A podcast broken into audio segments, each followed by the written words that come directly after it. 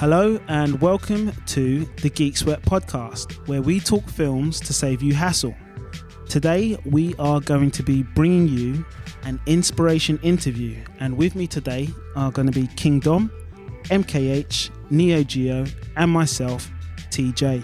Before we bring to you our special guest and let them know, let you know who they are, we'd like you to know that we are now broadcasting on several different podcast channels from Acast, Anchor, Castbox, Castro, iTunes, Google Podcasts, Overcast, Player FM, Pocket Cast, and Podcast.co. We have all of your podcast needs here, where we do review sweat, trailer talk, hot topic, as well as cult TV. So, broadcasting live from Ithaca House, we now bring you Geek Sweat. So, we're here in the show today. Uh, thank you for coming along, Kingdom. Oh, thanks, TJ. As always, pleasure to be here. And very much so today. And thanks for coming back to the show again, MKH. Oh, pleasure's all mine. Thank you. And uh, we've had a few people spinning the decks for us, uh, like EZE, but thanks for coming back again, Neo Geo. Hello. okay, so um, we've got a, a, bit of a team here today, and hopefully, we're going to be showing you some audio visual of this at a later date. But um, we have got our, our favourite segment of our Geek Sweat series, which is the inspiration interview, where we get an opportunity to speak to a filmmaker with significant experience who's not just been able to uh, put their foot down and say that they're going to be a filmmaker, but they've made a significant reach into the film industry and they can hopefully give something back in terms of um, anecdotes and some experiences that may help us along the way as filmmakers as well as you the listeners or just provide some extra entertainment value so uh, I will explain who this person is. Uh, we have somebody who's not just a British television, theatre, and film actor, but also a local boy born in East London, as well as having some loose connections to the music industry already with um, some relatives or siblings, it seems like, who've played for the band Jamiroquai. Um, can you have a guess who that could be, Kingdom? Um, well, they're sat right opposite me. Yeah. I, I will say, um, we always want to interview household faces, and this mm. person actually is a household face. Speaking personally, I watched this guy on TV 10 years ago. So, yeah, it's great. Great that you're here. This is a guy who's also starred in the DC television universe as well. I'm not sure if you've seen him on the series Arrow. Oh yes, I have definitely, oh, really? and, and I think it's fantastic that he's brought his own band with him. so we've got constant yeah. background music just for us. I, I, forgot to mention we are being blessed in Ithaca House again with our background uh, noise of summoners, and sometimes I think these church spirit church people here to kind of ward away evil demons. So you're in safe company here. So um, without further ado, I'll introduce our guest. It is the one, the only, the great Jimmy Akingbola. Woo! Woo! Thank you. Thank you so much, guys. Thank you. And the music, I actually thought it was you doing the music. I was like, yeah, I'm loving this intro. Man of many talents. It's like mysterious. I'm like, yeah, Darren Writer theme tune. we was trying to keep it mellow for you. That's what uh, it was. No, guys, it's a it's an it's a pleasure and an honor to be here. And um, yeah, I am local, born and bred, Plaistow Hospital. That's not there anymore.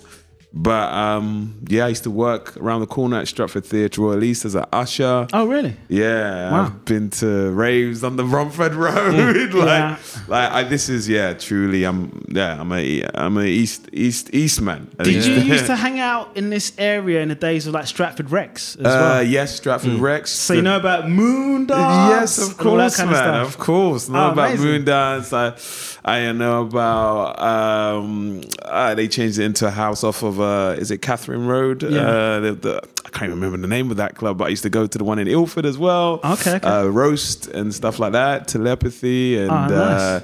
But I know Stratford Centre used to be a big thing. Everybody just hang around in Stratford yeah. Centre. Yeah, yeah. Um, so yeah, no, like you know Stratford and you know Plaistow, kind of like the whole of East really is is where I grew up, and uh, I'm proud of that. Um, and it, it's good to be here. You know, in terms of in terms of film, you know, like for me, I think you know I, I, went to play football when I was a kid. I didn't really sort of grow up going, I want to be an actor. What but, team do you support, by the way? Uh, I'm sure you can tell by my accent. West Ham. It's got to be Liverpool. Liverpool. Oh, amazing. Wow. Wow, Liverpool. Wow, wow. That's two of you. I know. Is that yeah. even allowed? Yes, yes, yes. Can we have two Liverpool yes. supporters in the same room? Listen, Not sure. This is a Cockney Red arena it, now, is isn't it? I had yeah. an uncle from Liverpool and he'd always show me like, you know, yeah. Videos with Kenny Dalglish, John Barnes and Ian yeah. Rush you know, red's my favorite color. Yeah, yeah. You know, yeah. I'm an Aries as well. It, it was just, it, it, there was a no brainer. I had to support them. West Ham though was ten yeah. minutes from my house, so I could okay. walk there. But I was like, nah, it's all about Liverpool. Were you one of these uh, football supporters who found out about football through television, or did you know from like hanging out in your local area, like uh, the geography of which teams were a, near you? That's a good question. You know, I think I found out through football, and like my uncle was a big football fan. So yeah. like, even if it wasn't on telly, there'd yeah. be videos. You know what I mean? Mm. Uh, some of those that are young enough VHS videos. you know. Um, so yeah, but I was yeah I was big into it. You know, and um, used to watch it. I used to play it. I played semi pro a bit. Not far around the corner here for a club called uh, uh, Clacton. Uh, um, and yeah, for me, you know, there was a big in- moment like, you know, I think John Barnes going to Liverpool as well. That yeah. was, I can't even lie. Seeing someone that looks like me yeah. and probably one of the best players around at that time yeah. was so uh, inspiring, you know? Yeah. Uh, so like, you know, that was my thing. I wanted to be a footballer up until the age of like 16, you know? Uh, wow. I didn't acting. But yeah, what was I saying? Get back on track. Film was a big part of the family. So we would yeah. grow up watching like Eddie Murphy movies or, you know, Al Pacino. I remember watching Scarface with my older brothers. I wasn't supposed to, but wow. like mm. watching that and being blown away by that performance. You know, people like Steve Martin, uh, you know, Richard Steve Pryor. Martin, comedian. And, yeah. you know, like, like Stir Crazy and yeah. yeah, The Jerk and the man with two brains. Like honestly, but I used to just watch them as a fan. Yeah. But in hindsight, now that I am an actor, like all those films back in the day had a you know impact on me. You know, you know, like yeah. the uh, Sinbad films and stuff like that. Yeah, and yeah, yeah, yeah. Uh, well, I want to I want to talk about what your earliest experience was that has interested you in the world of cinematic film because. I mean, talking about uh, Scarface and the Eddie Murphy mm. uh, films. That's quite interesting because I think at a young age, particularly if you're still uh, teen or preteen, yeah. that's still like right on the edge of like profanity in film and violence in film. So, which film did you get to see first? Was it an Eddie Murphy movie or um, a Scarface? That's a really good question.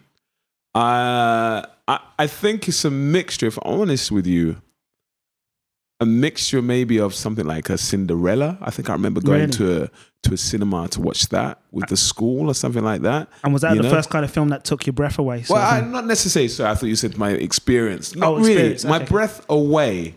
That's a good one. My breath away. What really got me? Oh, it's a really good question. Hmm. I think I think it was a mixture of something like I think it was something like Last of the Mohicans or okay or I, I, Eddie Murphy. You know, I think definitely I think Eddie Murphy had a massive impact in my life. You yeah. know, like I, I think there was something about this guy leading comedy drama and like you know raw. I think yeah. you know because Raw's the Raw's the stand up movie. Raw is the stand up, yeah, he movie, did, which became um, like a very high box office entertainment. Yeah, I think like his stuff really stood out to me. It's it's an interesting. I, I feel like I can split it up. I've got the Eddie Murphy's uh, strand, and then uh, me and my brothers we were into like, martial arts, so. Yeah like Jackie Chan stuff. Oh. Before Jackie Chan was Jackie Chan. Are we talking like Meals on Wheels? Uh, no, we're talking before that. Snake and the Eagle Shadow. Oh, Jesus! Wow. wow. We're talking about we're talking about Golden Harvest. Yeah. Dun dun dun. Yeah. Okay, okay. Okay, now you got me going. Shogun the Assassin. Shogun the Assassin. yeah, yeah. The, okay. the, the, the, one that they said it was illegal. So look, I'm the youngest of brothers, so yeah, they would watch the films, yeah. and i they'll be told that I can't watch, but I'd always get in and be able to watch them. So, so I feel like you had the comedy stuff with Eddie Murphy and Richard Pryor was Stir Crazy and Gene Wilder. Mm. Then you had the martial arts with like you know Jackie Chan and uh, the Shogun Assassin stuff. Mm. Uh, and then I think later on,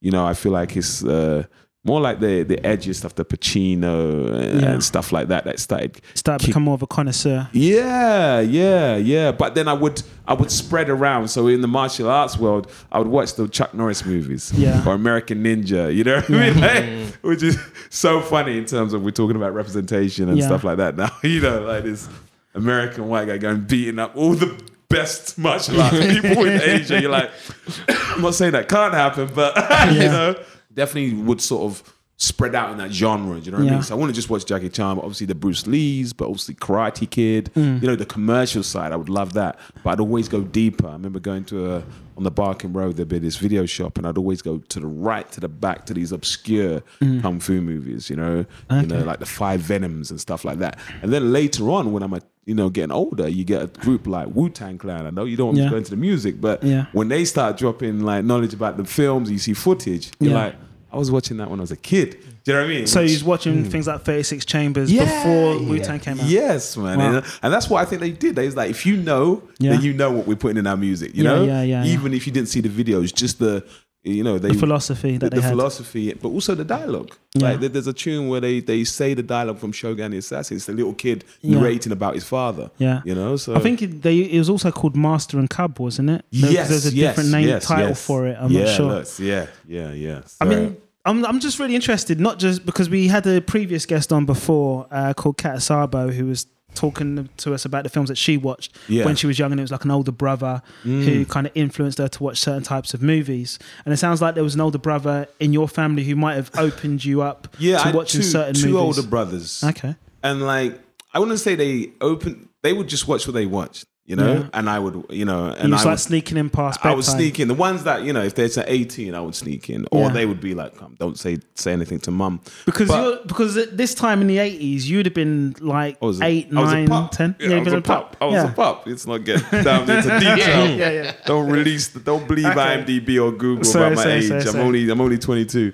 um, they would just always get the latest movie. Do you know what I mean? Yeah. But then their taste buds would go from comedy, action, drama. You know what I mean? And uh, very male led, you know. But I, I think I I was able to get a whole range of films. And then it was like my dad would be like, I won't always enjoy them, but it'd be the the sort of the John Waynes and all that. You know, the, cowboy, cowboy movies, the cowboy yeah. movies that would always be on TV. Yeah. Or what is wrong with John Wayne?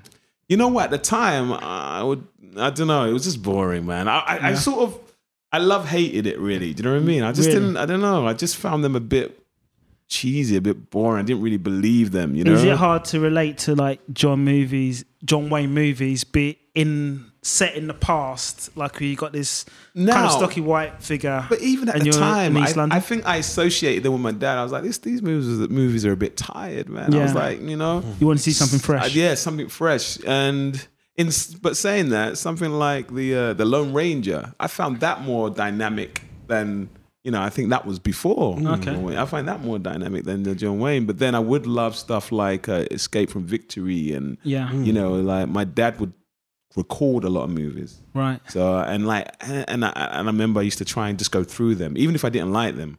You know. I want like, to ask you a question. Okay. Was your dad a front loader or a top loader with the VHS? Uh top loader first, then front. Okay, cool, cool, cool, cool, cool. And was he like? Did he like get his stuff from the store, or did he have a no. friend, or um, was he co- recording off the TV? Uh, recording off the TV, I would cool, say, cool, cool. Uh, or, or, or vice. Yeah, you could connect yeah. them at that time. yeah, know? yeah. But he would, and he would number them from one to over hundred. Oh wow! So he's creating like, his own library. Them. Yeah, so you'd able to go, oh, and like yeah, like something. A lot of like uh, Clint Eastwood movies. And, yeah you know the um, what's the other one? I don't know. Ah.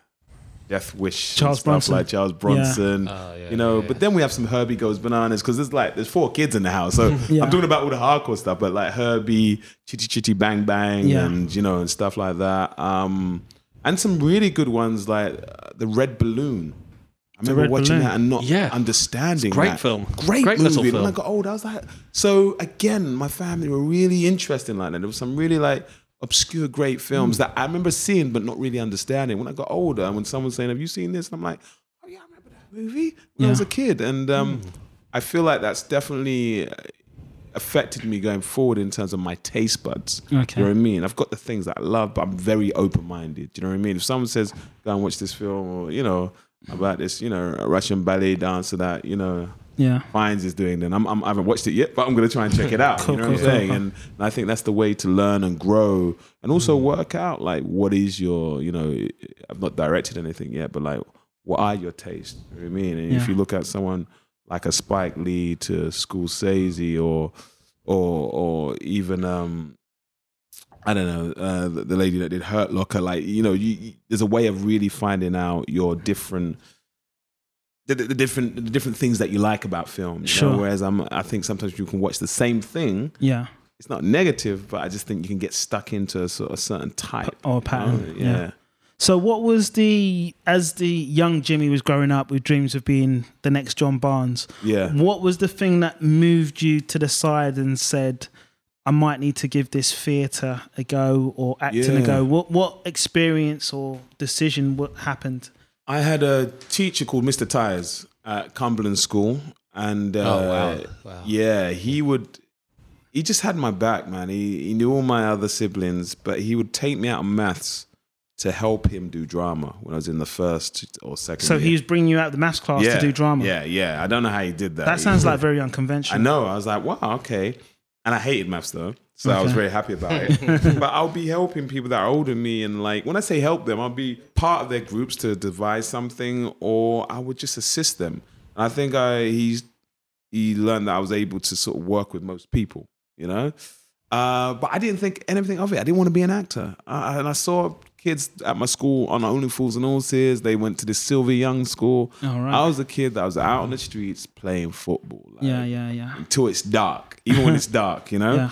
Uh, but the thing that changed it for me, unfortunately, he passed away, but he opened me up to like Shakespeare and stuff like that. Still wasn't interesting. Like he, he was a man that somehow had an impact in my life. That on my six weeks holidays, I'll be doing a performing arts sort of course for a week or two and uh, working with, uh, you know, uh, people with disability and stuff like that, and we're yeah. creating a, a, piece at the end of the week or two, rather than just being out for two weeks. Yeah. I was like, only now I'm like, wow, to to give up your space for something that I didn't really think I was going to be doing. You know, for some reason, he just saw something in me. Mm. So when I left secondary school, I was like, well, I got an A in drama. Everything else suffered a bit. Let's not go into details but I'm going to be a footballer and I'm going to be a late bloomer like Ian Wright, you know? So really, when you're 16, 15, you should be on someone's professional books.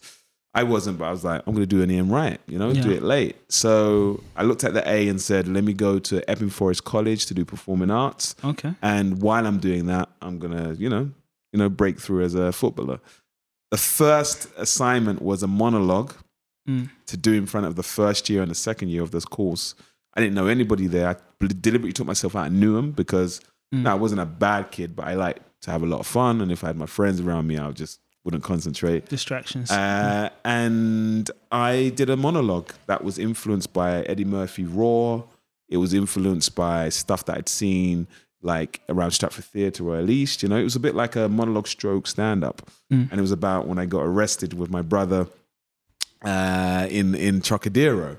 And I did it, guys, and it's the only piece thing I've written. I wish I'd kept it.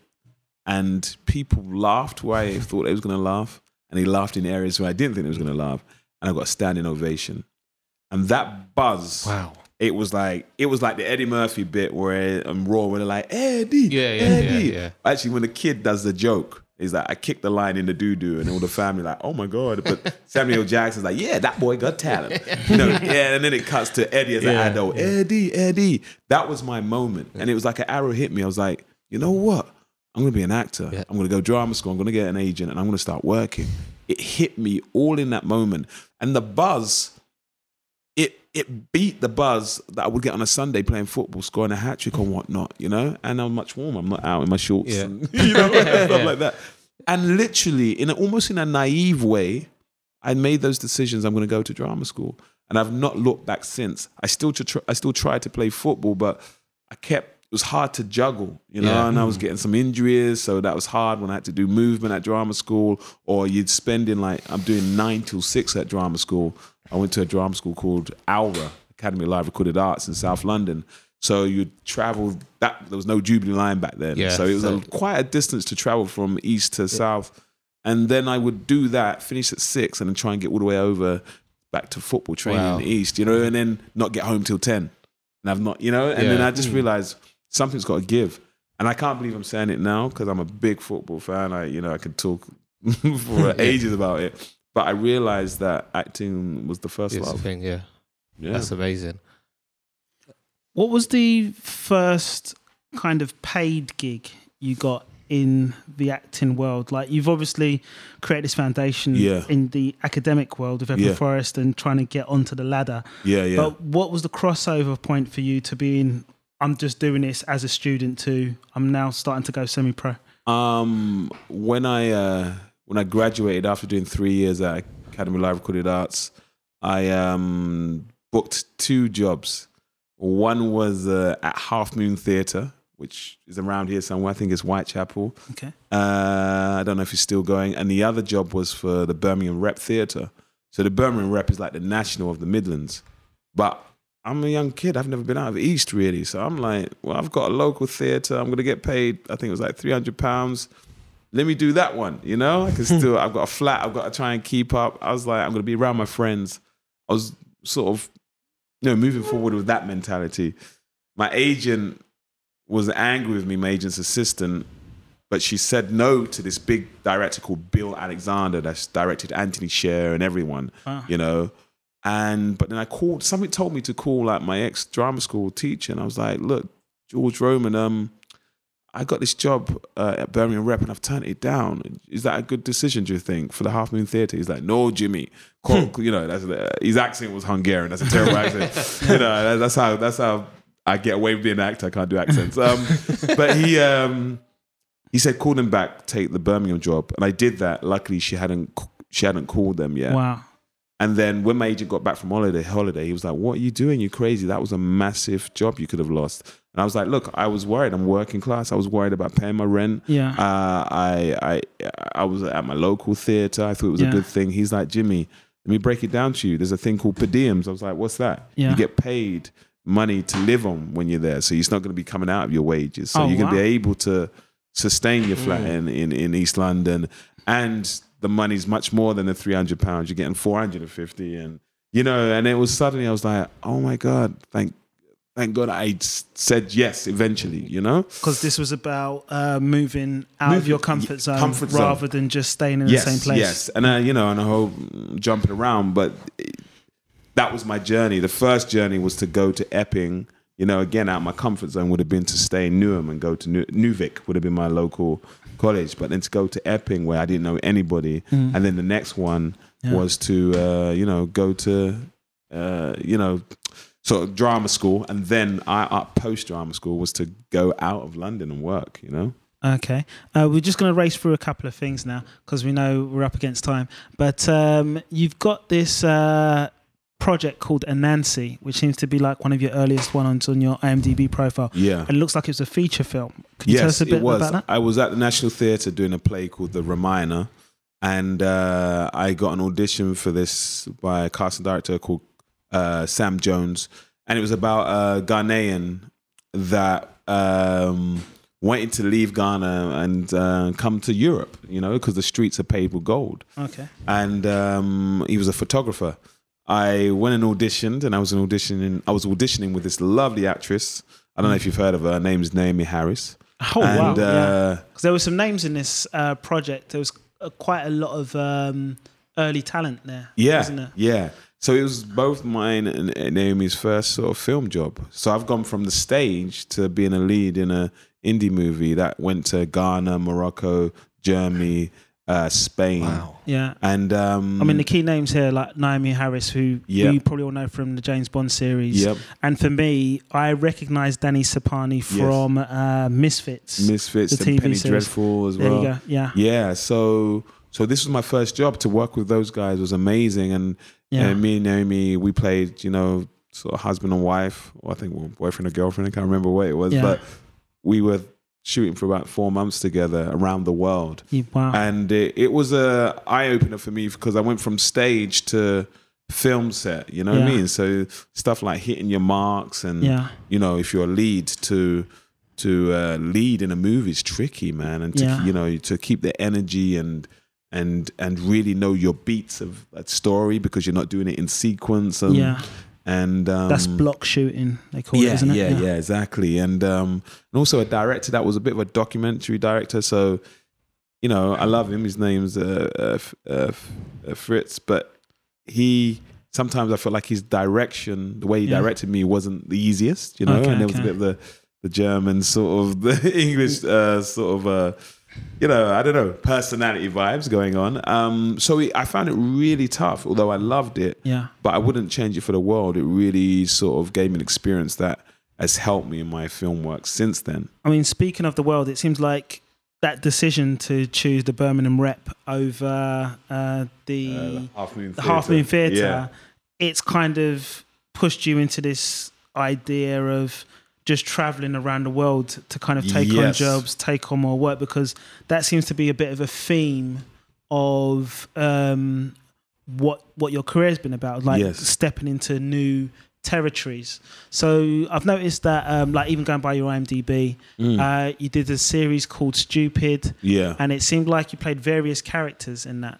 Yeah, I, I, I, think going back to my days here in East London and yeah. being at Theatre Royal Stratford East being a fan of the Real McCoy and the okay. Posse. Yeah. You know, so your Robbie Gee's and your Eddie Nestors and yeah, yeah. Uh, your Curtis Walkers.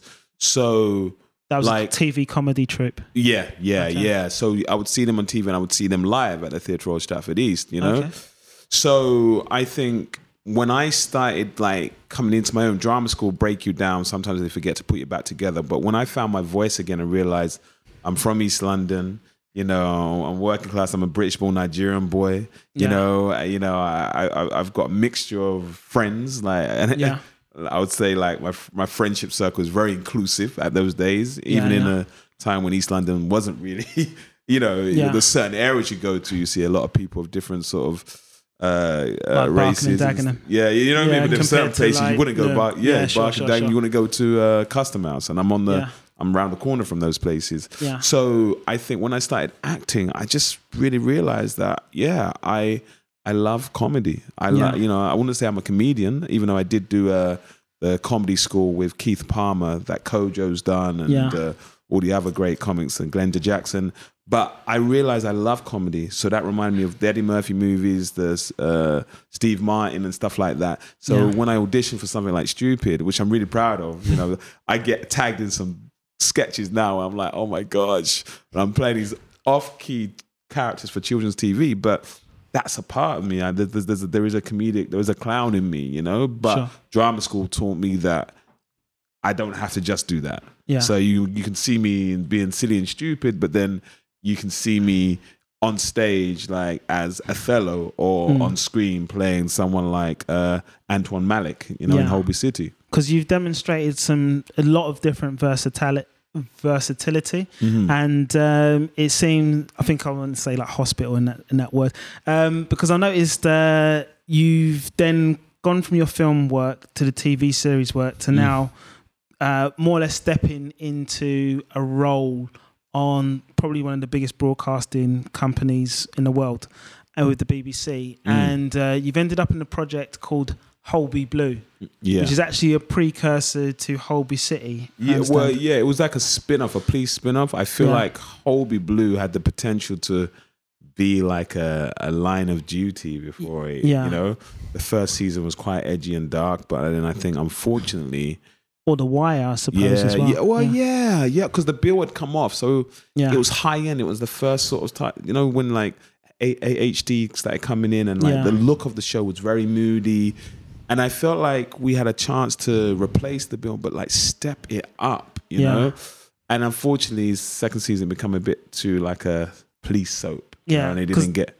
The interesting thing was, sorry to cut you off, is this was like the first one of the first series where they tried to expand the whole universe yes, as well. You're right. You're right. You're right. It was a big move because it was about moving from the hospital to seeing the police officers that came to the hospital. Yes, wasn't it? You're totally right. I mean, there was one scene in the season one of Holby Blue where Jac Naylor comes to the police station, like mm-hmm. she's involved in a case, yeah. and that, and actually there's ambition. You know, yeah. sometimes I think the UK we get too scared and like we haven't got as much money as the US, but it, we lack ambition. And I feel like it's a shame that wasn't successful really because yeah. that was bold to like you yeah. extend the universe because look at what uh Berlanti's doing now with Arrow yeah. and the Flash you know yeah yeah, it's like actually we were already doing that before the Americans but there's something about obviously the numbers have got to add up in terms of people watching it but there's something about the execution and I felt like that could have really you know been something different did you get a feeling from your actors that you could have been on the uh, cusp of something new if that had come off, or, uh, yes. or was no everyone just saying oh, I was just another no, day job? No, I really felt like honestly we had Kudos behind it. That was the production company.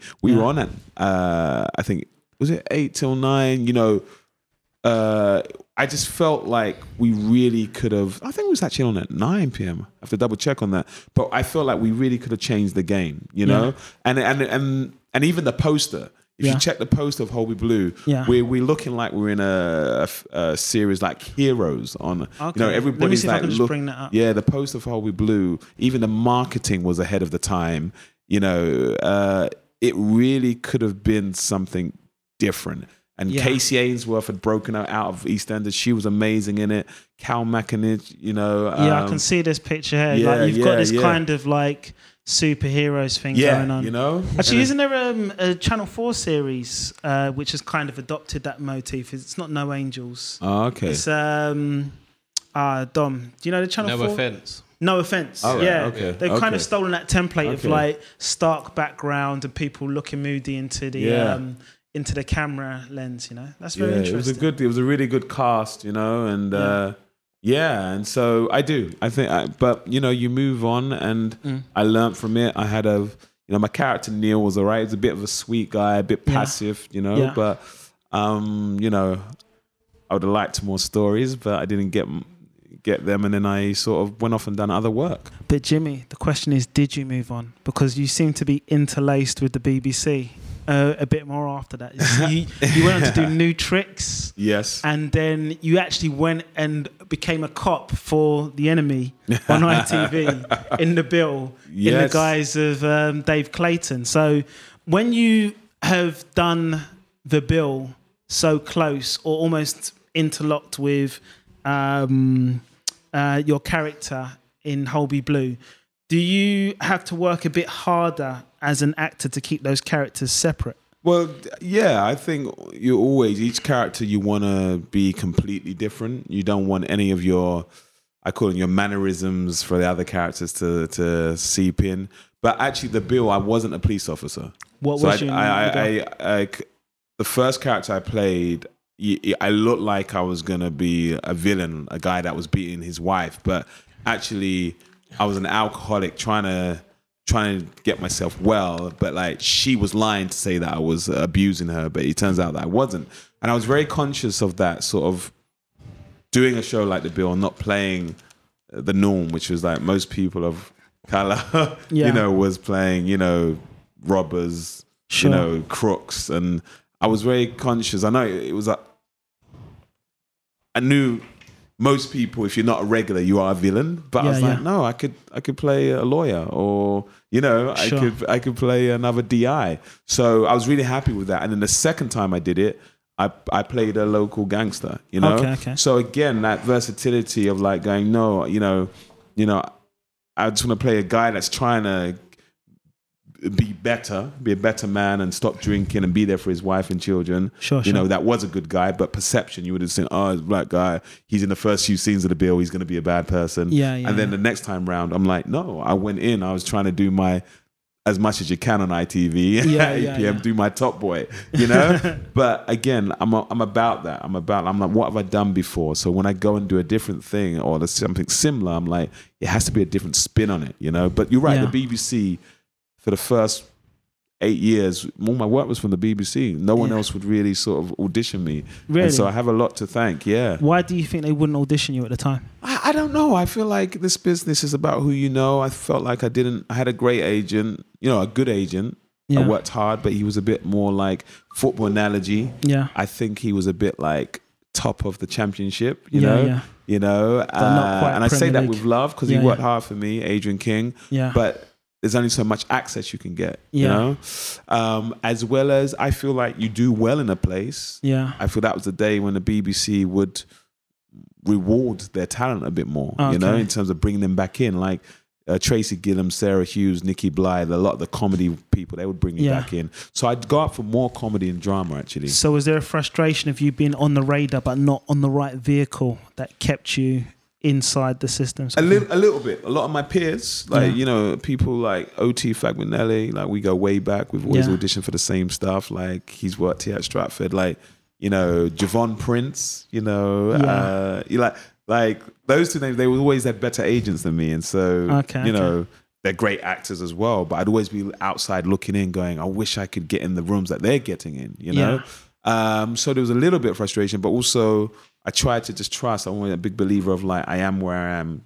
Mm. You know, it's sort of like what's for you is for you, and uh, I've always been a bit like a Kenyan runner. You know, yeah, I'm always a bit like, yeah, I know that guy, but I'm not at the forefront. I'm not in the front runners, but mm. gradually, the more I work, suddenly yeah. I get closer, closer to the front. You know. So was your period of time on Doctors like a game changer for you? Because that was a series that went on for seven years, so, and you seem to have played three different characters yeah, so in that role? Let me do a quick story. Doctors was my first TV job. Uh, a casting director called Ben Co- uh, yeah, Ben Cogan. Uh, he uh, saw me in a play at Soho Theatre. Yeah. And then he cast me in Doctors. And I was terrible because in the first in the in, outing, in the, my on, first on time, doctors. yeah. Okay. And I will tell you why it was terrible. One, they moved very fast. Yeah, you know, I was nervous because it was my first TV job. Yeah, um, and they don't do really, they don't do, do many retakes. Yeah, so your game's got to be tight. So yeah. I got found out. So I, this know, was your first time going yeah, into it. Yeah, yeah, and it, yeah. It, it, it, beat me up. I watched it. I didn't like it. I could only mm. use one scene. Yeah. So the competitive Jimmy and myself with myself was like, I've got to do that job again. Right. You know, so I've done it three times playing three different characters, you know, and uh and they're all very different. The last character I played was a journalist. Yeah. And we were doing like hundreds of pages a day, yeah. felt like, seriously. But by that time I was equipped and I felt like it's the best thing for me as an actor. So you know? mentally wise, did you have to think, I know I was bad, I can do better, and you had to appeal to let's say the casting agent's better nature to get back on it or did you have to just wait your turn? I just sort of, you just had to wait because you don't say oh i'm bad to the casting people yeah, yeah. while you're on set but yeah. afterwards you know you I, I watch all my stuff. There's a lot of actors that don't watch themselves back and i don't it's not an ego thing but i like to look at what i can do better you know? So i just looked at that and i just said i'm definitely got to do uh, doctors again. And because the turnover of doctors is just like the build you know they need actors and so there's always like a year or two gap. So i was like I'm going to attack that again and, you know, make sure I feel more happy with my performance. So, what I'd like to do is talk to you about what you did after Doctors. Mm-hmm. Okay, so Jimmy, I think we have to move on to probably your best known role or one of them. yeah. You know the one, Holby City. Yeah, yeah, yeah. The one that actually made you a household name. Mm-hmm. Um, for me, it's so funny. Like we were just talking about doctors earlier. Um, I was, you know, even before that, I did an episode of Holby City playing a boxer. Uh, and then I got a text on my um, email on my phone saying from agent Holby are casting a character later in the year. Would you be interested? I was just like, yeah, of course I would. and then, uh, then I realized, well, people are watching. I'm I'm shooting just an episode of Holby, but the producers are watching, you know. Uh, and then I forgot about it, and I went off to you know did some other jobs. But I remember it was July, I was uh, doing doctors, playing a journalist, and then I got the call from agent. They want to see you on Monday. This was Friday. He sent me the script. It was for a character called Malick.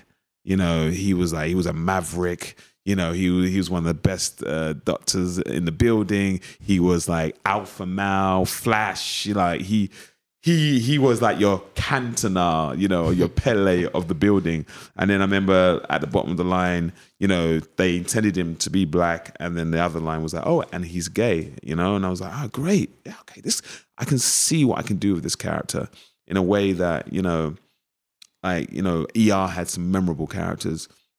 And then I remember I get to London, a lot of my actor friends, unfortunately, some actors, black actors, they didn't want to do it because of the sexuality, and I was like, wow, man. But really, you're not going to audition for that just because you're not sure whether you can, you know, play just another human being that happens to to to, to be gay. Um, and for me, that never entered my head at all. And it, for me, it was even more important for me to do this role to show another side of uh, people from our community, you know.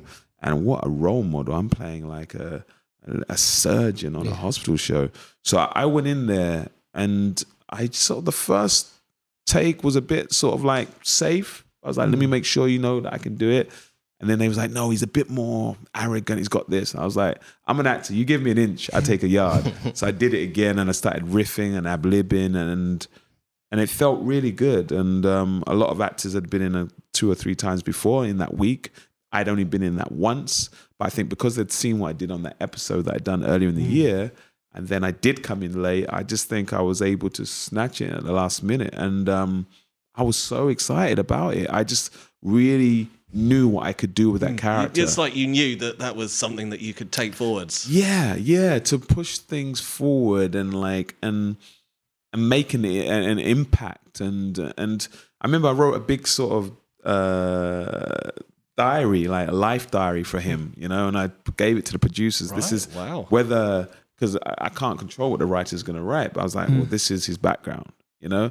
I remember I'd always try and like operate from that Bible, mm. that, that, that character Bible, but then be open to if they steer me in different directions. But um, interesting. Um, it was yeah, it was a great job for me. Okay, I think we, we've got to mention one thing because um, Dr. Malick called his followers Malachites. Yeah. And we've got Malachi here. So it is like follower. we're bringing yeah. the Malachites together. Yeah. It's good to see, man. It's, good, good synergy. yeah, I love that. I love yeah, that. That's brilliant. You know, you know.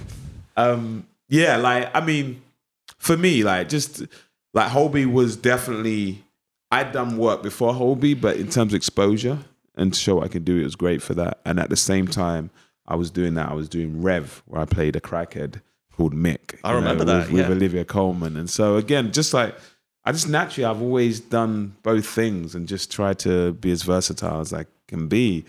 Um, and within all that, just because I know time's going, I set up a company with my business partner called Fraser Ayres called Triforce Creative Network. And that's all about, you know, inclusion and diversity in terms of we've always worked in this industry, but it doesn't mean that we haven't seen the problems and like the problems of access and opportunity. If you're from a certain class, if you look a certain way, you know, you're from a certain de- demographic or you're a certain color, you know, we just could see there was an issue. And we did a play in Edinburgh where we was able to galvanize and bring people together and create opportunities for people. And we said, it is Edinburgh Festival, so everyone's in a good mood. But what if we could do that every day in London? And that's why we set up Triforce Creative Network and we do Monologue Slam, which is a free actor showcase for actors. We do the Triforce Short Film Festival at BAFTA. We've been going and doing that for seven years. Uh, we do a writer slam as well to help act- actors get representation and work on TV and film.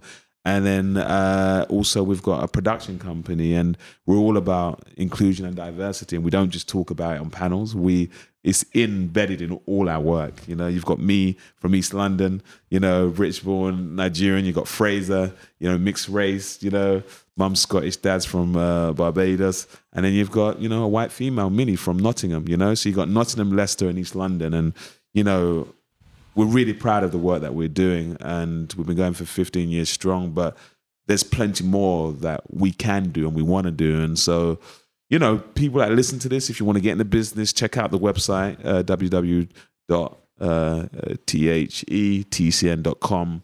And if there's people out there with money, man, we're not core funded at all. We've got no NPO. You know, uh, we do this at our own pockets, and yeah, you know, we are sustainable, but just about. Uh, so I'm like, we're always looking for, you know, sponsorship, funding, but even not that, just sort of like if you're a name out there, if you're someone that believes in inclusion and diversity, then please get in touch. And, you know, if you think you can help us in any way, be it attend our events, be it give advice to our creatives, we, uh, we want to see you. And, uh, if you're the BBC or Sky, you want to give us a TV series, then we've got plenty of scripts as well.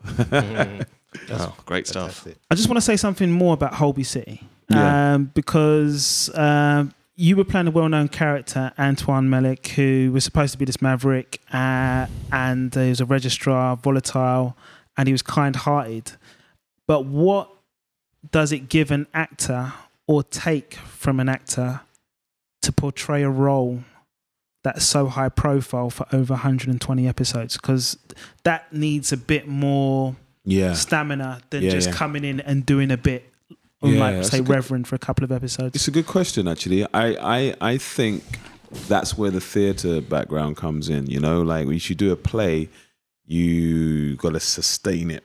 You know, for the two hours that you're doing it, but then you've had a rehearsal period, and then within that rehearsal period, you're able to track back and go where you know what's the lifespan of this character, where have they come from, and so throughout all those episodes, I, I I had, Malick had a life before he became a doctor. I knew what that was. Yeah. And then it's like you got to remember what you've shot.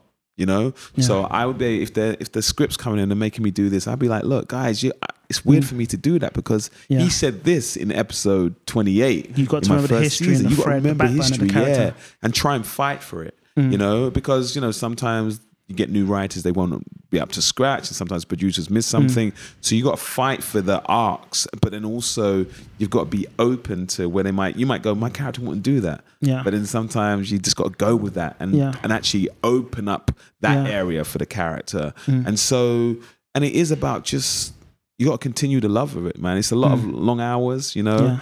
Uh, it's uh, it's not a sad song, but it, you do work hard on a show like that. You know, you work. We work in every day of the year, literally. But the thing is, is there a danger of becoming like the Steve McFadden, where he's played Phil Mitchell for a significant period yeah. of time? I'm trying to remember the, the, guy name of the guy on Coronation Street, but yeah. um, Ken Ken Barlow. Ken Barlow, yeah, thank you. And they are great actors in a way. And to use a football analogy, they're more like the James Milners, yeah, where yeah they are a cornerstone of what that series is about, and they're very reliable.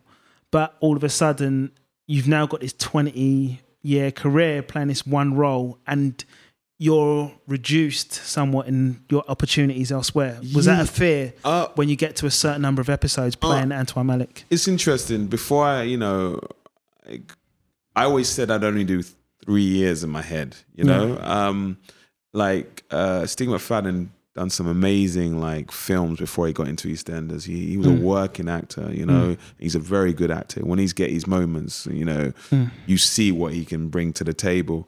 Uh, I remember seeing him in a film. I think it was The Firm or ID and stuff like that. But for me, I just said I don't want to do no more than three years because I sort of know the type of career I want. Yeah. And also, I think it was a bit different for me because people had already known about my work from yeah. TV and film. Yeah. You know, uh, not at that level, that profile, but yeah. I'd already experienced. I already sort of had a certain type of career before I got into it. Whereas, mm. like, if you go in into Holby and that's your first big thing, yeah. then I think it can dictate your career, and you have to be careful how long you stay there. Yeah. So I said three would probably be my limit because I felt like if you look at some of the people in EastEnders, the short amount of time they spend in yeah. it, then they, you know, times Tamsin Outhwaite yeah. Well, is, is a good example. She had a career after EastEnders, you know? Yeah. Um, and Jimmy Mistry. I was yeah. looking at Jimmy Mistry. He was in and out. Yeah, he, he did, did Hollywood well movies, himself. you know? Yeah.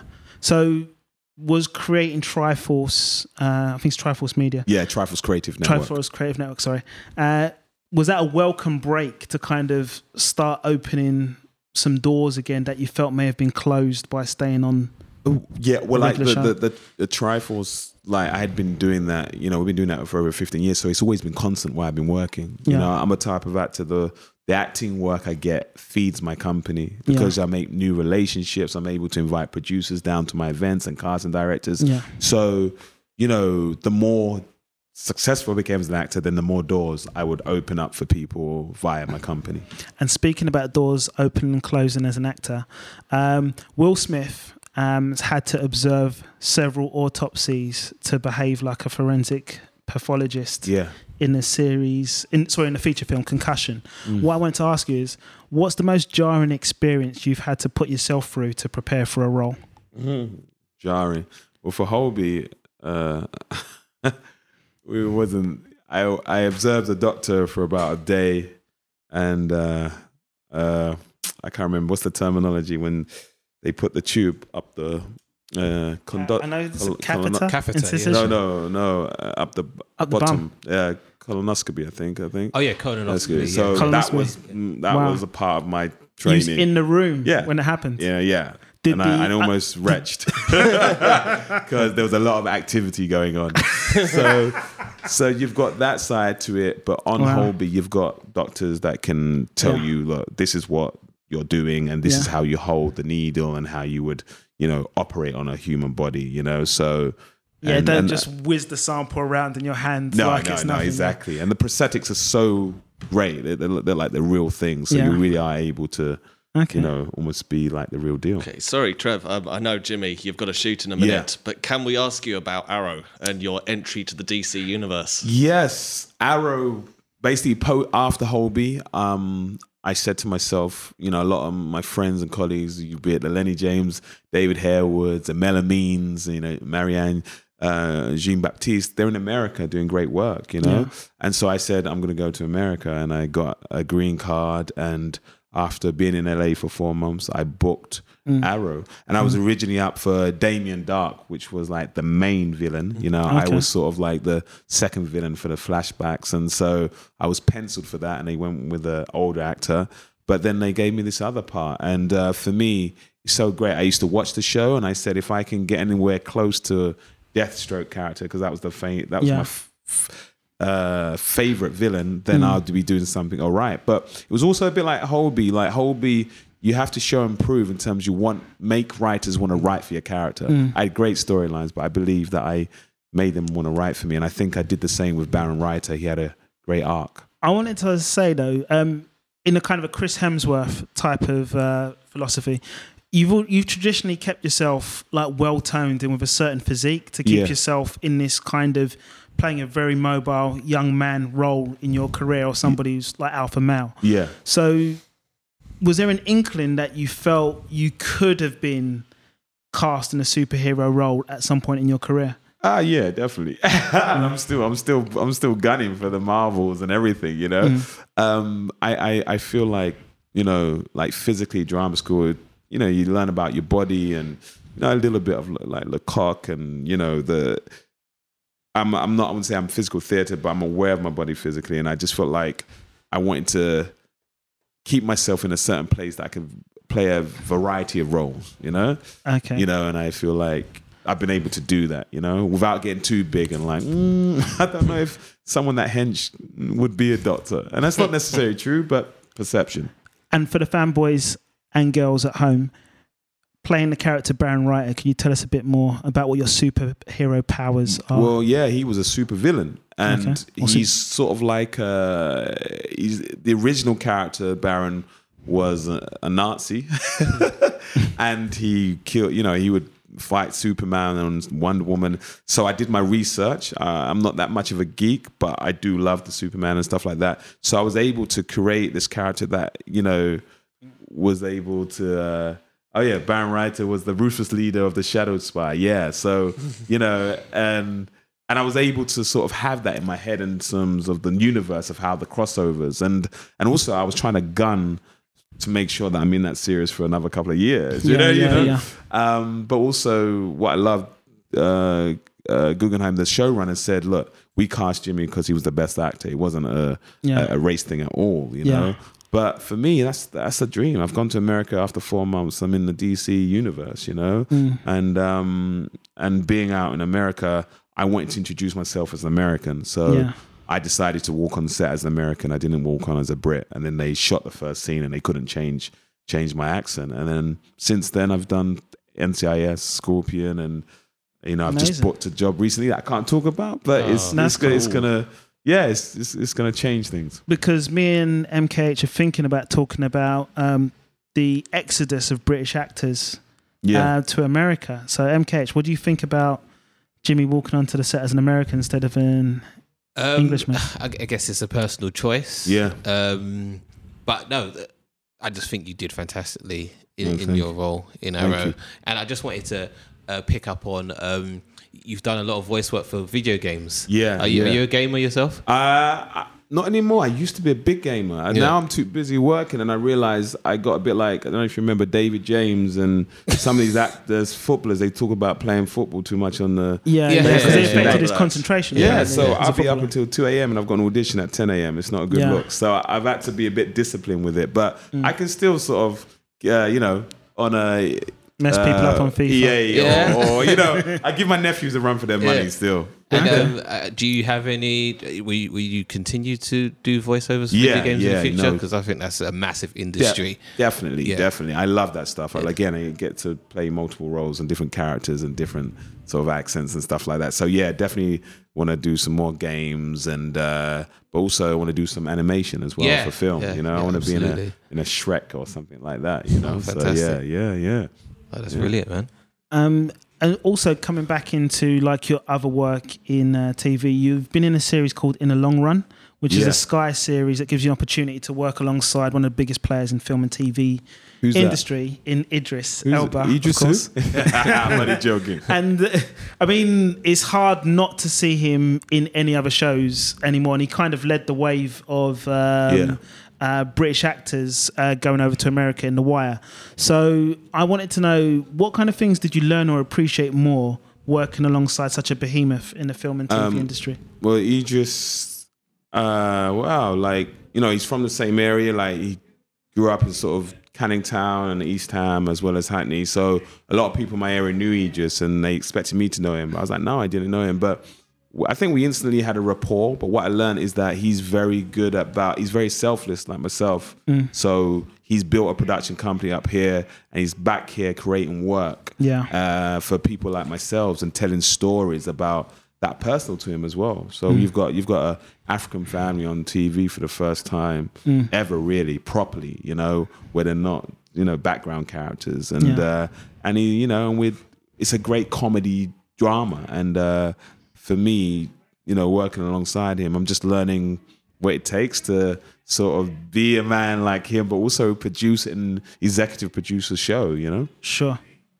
And um, just uh, talking about stuff that's happening in the future, could you tell us a bit more about Full Dress? Because that's an up and coming movie that brings yeah. you full circle from your Arrow work alongside another actor from the DC TV series universe in Robin Lord Taylor, who many may know from home yeah. as Oswald Cobblepot in uh, Gotham, also known as Penguin. So, can you give us some insight into that comedy crime drama that is yeah, Full Dress? Uh, Full Dress. You know, I've shot it. I've not seen it yet. Um, I think it's it's it's going to be a.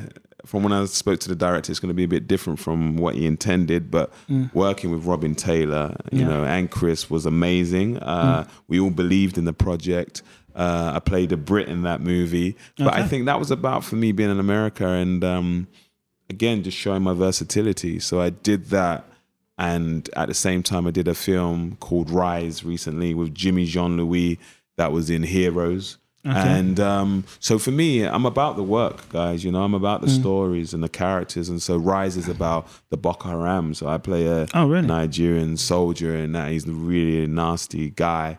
And um, so to play that, and then I'm playing a Sierra Leonean comedy yeah. guy, Idris's brother, in, in the long yeah. it's just I, I, I do plan, but you know, organically things happen yeah. like that where you go, whoa, Jimmy's just on TV playing this guy yeah. over Jericho from Coming to America, look esque, yeah. and then the next minute I'm, you know, I'm doing something like Idris did in the uh, the Netflix movie, you know. Mm. Um, I mean, organically these titles seem to kind of fall into place for you because you've also been in a title called Hero, inspired by the extraordinary life and times of Mr. Ulrich Cross. Yeah, Heroes about to be released next week here. Okay. And it's like uh, Ulrich Cross is a again. It's about the work, the story. He's a famous Trinidadian soldier that you know uh, went and worked with Kwame Nkrumah and a lot of the top uh, black political leaders uh, around that time. And so for me, I was just so excited to be a part of that. For me, it is about the roles, but and the stories, you know. Mm-hmm. And it had uh, Joseph Marcel in it from uh, Fresh Prince of Bel Air. Oh wow! And so to work alongside him and uh, was amazing. And um, yeah, I think you can catch it at the BFI next week. Okay, cool. Right, so nice that one. should be coming out hopefully in April 2019. Okay. So, um, Jimmy, I really appreciate your time coming down to uh, see us on our humble podcast, Greek Set. We'd love to get you back on the epi- another episode anytime uh, you're available. So, thank you for coming down. Thank you very much, guys. Thank you. Thank you.